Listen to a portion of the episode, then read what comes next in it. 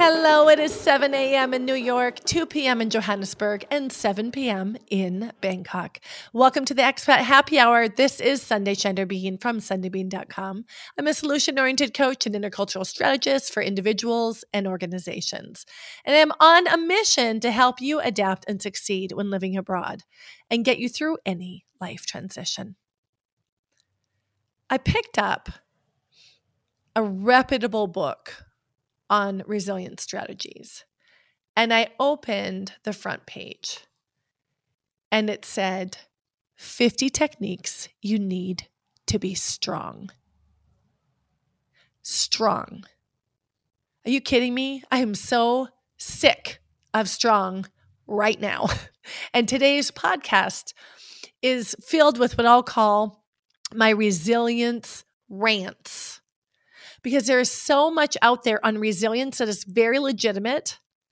But if we reach out to it now, it can be unhelpful or even harmful to you. So I got a couple things on my mind that I want to share with you. Now, this is legit, right? When we talk about being resilient, we want to be strong. But right now, and I'm, you know, I'm doing right now with my fingertips. I'm like got my two hands in kind of cup like fashion and I'm touching my fingertips on top of them. I'm so serious right now. like a school teacher who's like going to put you in detention. Right now, strong is not the solution. Strong is actually the problem. If you've been following me on Expat Happy Hour the last few episodes, you'll remember from episode 204 about the great depletion. People are exhausted right now. And our goal right now is replenishment, not strength. That is down the road. I have clients who come to me at the brink of burnout because they have been trying incessantly to be so damn strong all the time. Right? We do not need anyone right now telling you how to finger quote be strong or get through it. The other rant that I have is when we talk about resilience and they say it's about bouncing back, right? Bouncing back, like, you know, to your original shape. Are you serious? Like, so there's no learning or no growth from that? We just go back and pretend like nothing happened? I hate that definition. I am okay with the idea of being resilient in the terms of bending without breaking, right? It is about building skills to keep going. Right. And don't even get me started on the camp of let's not survive but thrive people. This is not the time to move someone from survival and then eh, pressure them to be thriving right? There are a few steps in between. And if you don't talk about those steps, people end up shaming themselves for not being there. You can't skip these steps. And so if you are and you're not in the place where you think you should be, you're going to feel like crap. Right? So for many of us right now, it isn't about strong. It's about functioning. It's about, at best, sustaining. Okay. So I know what you're thinking. You're thinking, Sundae, wait a minute, I'm kind of confused. This message is coming from you because you're all about making the most of a situation, right? And there are some of you who are listening who are totally crushing it. And that is amazing. And I'm so happy for you. But this episode is maybe then not for you or not for you now, but it will be probably for the future. This is for the 85% of the people out there who feel like 2020 kicked them in the teeth. Right? If you're listening to all the people around you talking about building resilience, you might not even know what that means. Right. So we need to get on the same page about resilience. Resilience often feels for people, especially now, so far away. You don't feel resilient, you feel depleted.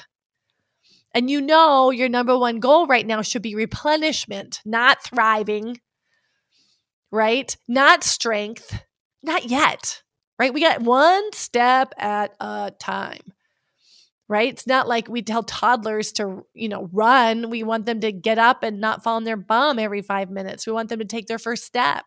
We want them to walk 10 steps, not shame them for not running. Right. So we need to get on the same page about resilience And hopefully by the end of this episode, you'll have another way of looking at it. The first thing I think it's important to think about with resilience resilience isn't a personality trait and it's certainly not a state of being, right? Like, I'm not resilient, I want to be resilient. Because if that's what you think you should be, then you feel like crap even more because you're not that. Resilience is a practice. And that practice exists in a system, right? So this is a long haul game with multiple factors, right? And if you're thinking about that, you're like, I don't even know how do I get there when I'm way over here, right? The first thing you can do is drop this Marlboro man myth, right? So, for those of you who grew up with TV in the 70s or 80s and you were exposed to cigarette commercials, it's not even legal anymore. There was this Western figure, the Marlboro man, very rugged, you know, wrinkly skin, valued for his independence and self sufficiency, right? And we put ourselves under pressure to be like the Marlboro man. We have to go it on our own, do it alone right? And that's that's not true. It's not even actually helpful in terms of building your resilience. If you want to know more about it, I wrote about it in 2014 called The Three Myths of Resilience, and I'll put in the show notes. But we need to stop thinking tough or rugged, right? Go away from that idea, and I've got to toughen up. Okay. So, to be full transparent, the first step I see with my clients when they want to begin the practice of resilience is anything but rugged. The trick to really going on a journey where you are practicing resilience might surprise you. It's not about keeping it together, but rather falling apart. You got it. Falling apart. Some of my most resilient clients have courageously shown up and learned when and how to fall apart. And that is what created a growth cycle and new practices that served their lives. And there's beauty in falling apart. I love this idea of falling apart. I imagine falling to pieces, right? And when you do that, it enables you to see the unique pieces individually and watch how they operate to drive how we face challenges, right? What led us there. We're examining these fallen pieces to see what sparkles and what's beautiful when we put it up to the light. It's also like this process when you build muscle mass I don't know. I don't know if this is the right science, but from what I've heard, is that you actually break down some of your muscles so that it can build up when you work out and you do repetition, right? It's the process of doing so is what makes it happen, right? So it is truly about stopping this pressure to keep it together all the time and give yourself permission to fall apart. And I know what you're thinking. Some of you are like, perfect. I'm amazing at falling apart. But wait, not so fast. You have to fall apart in a very specific way. In fact, I actually call it falling forward. All right. Falling forward is when you fall apart in a safe container where learning is inevitable right? And I, I want to have a big caveat here. When I talk about falling apart, I'm talking about uh, dropping your guard, allowing your emotions, um, sharing what's not working. I don't mean like maybe the way a psychotherapist would say they fell apart. I don't mean that extreme. I'm talking about our everyday use of the language. I fell apart, right? Maybe I cried. Maybe I had a, a moment where I just let all my emotions come out in one go, or I finally stopped trying to pretend that everything was okay. Right. So if you want to do this differently, to fall forward, you need a safe container, and learning should be inevitable. Right. So, what is a safe container where learning is inevitable? You get to decide, right? It depends on you. For some of you, it might be a guided journal with prompts that you share with a friend, or a spiritual practice that you do in community, or a weekend away with your best friend, or maybe seeing a therapist. Could also be joining a personal development group that meets regularly that you share your challenges in right? For my clients, that means showing up with their whole selves to the coaching process. I tell them, bring your worst self to coaching. And I to ask them how they're doing, and I want to know how they're really doing. And that could even mean maybe crying during a session. It's okay.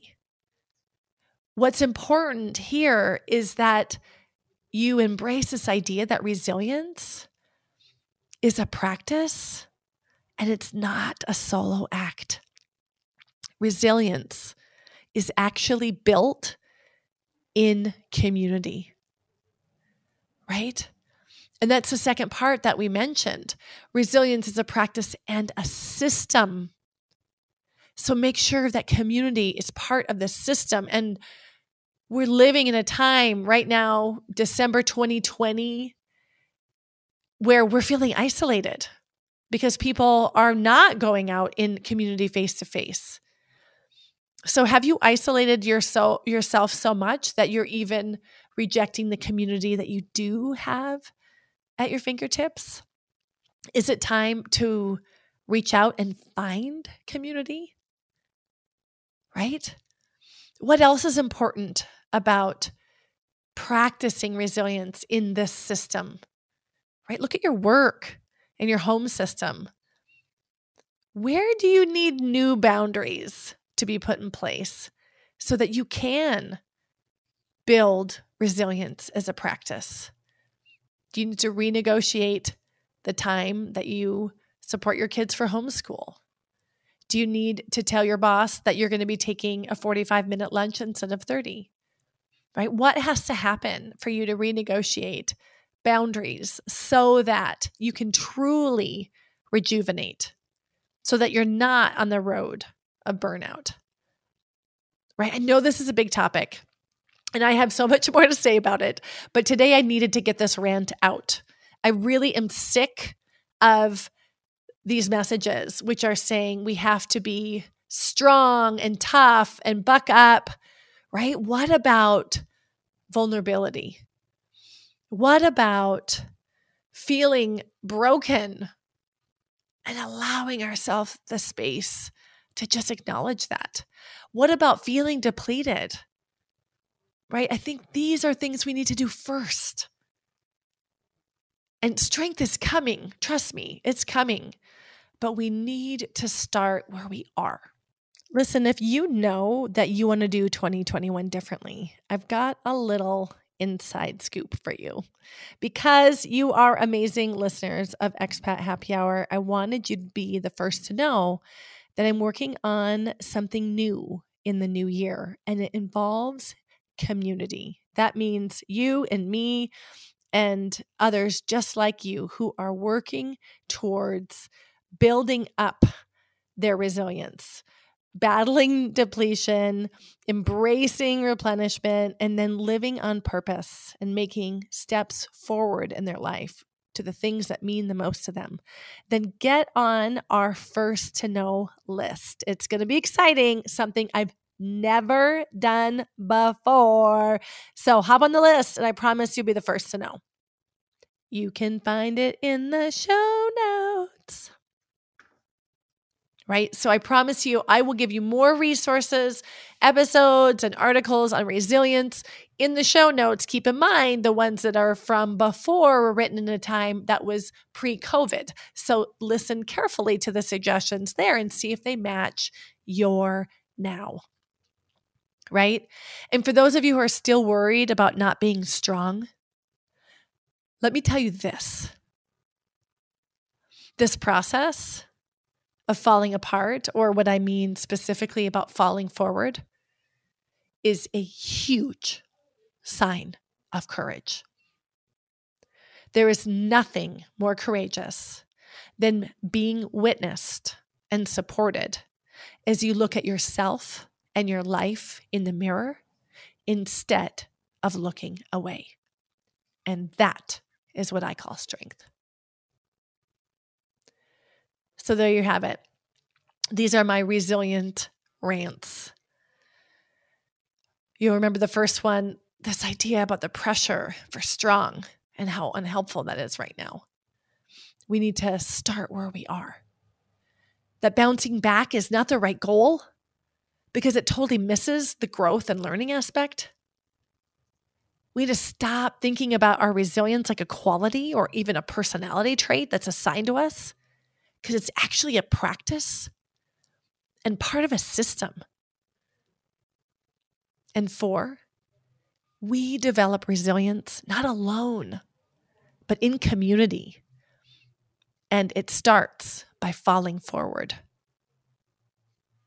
And number five, the courage and vulnerability in that process is what really is strength. You've been listening to Expat Happy Hour with Sundae Schneider-Bean. Thank you for listening. I'll leave you with one of my favorite anonymous quotes. It's okay if you fall apart sometimes.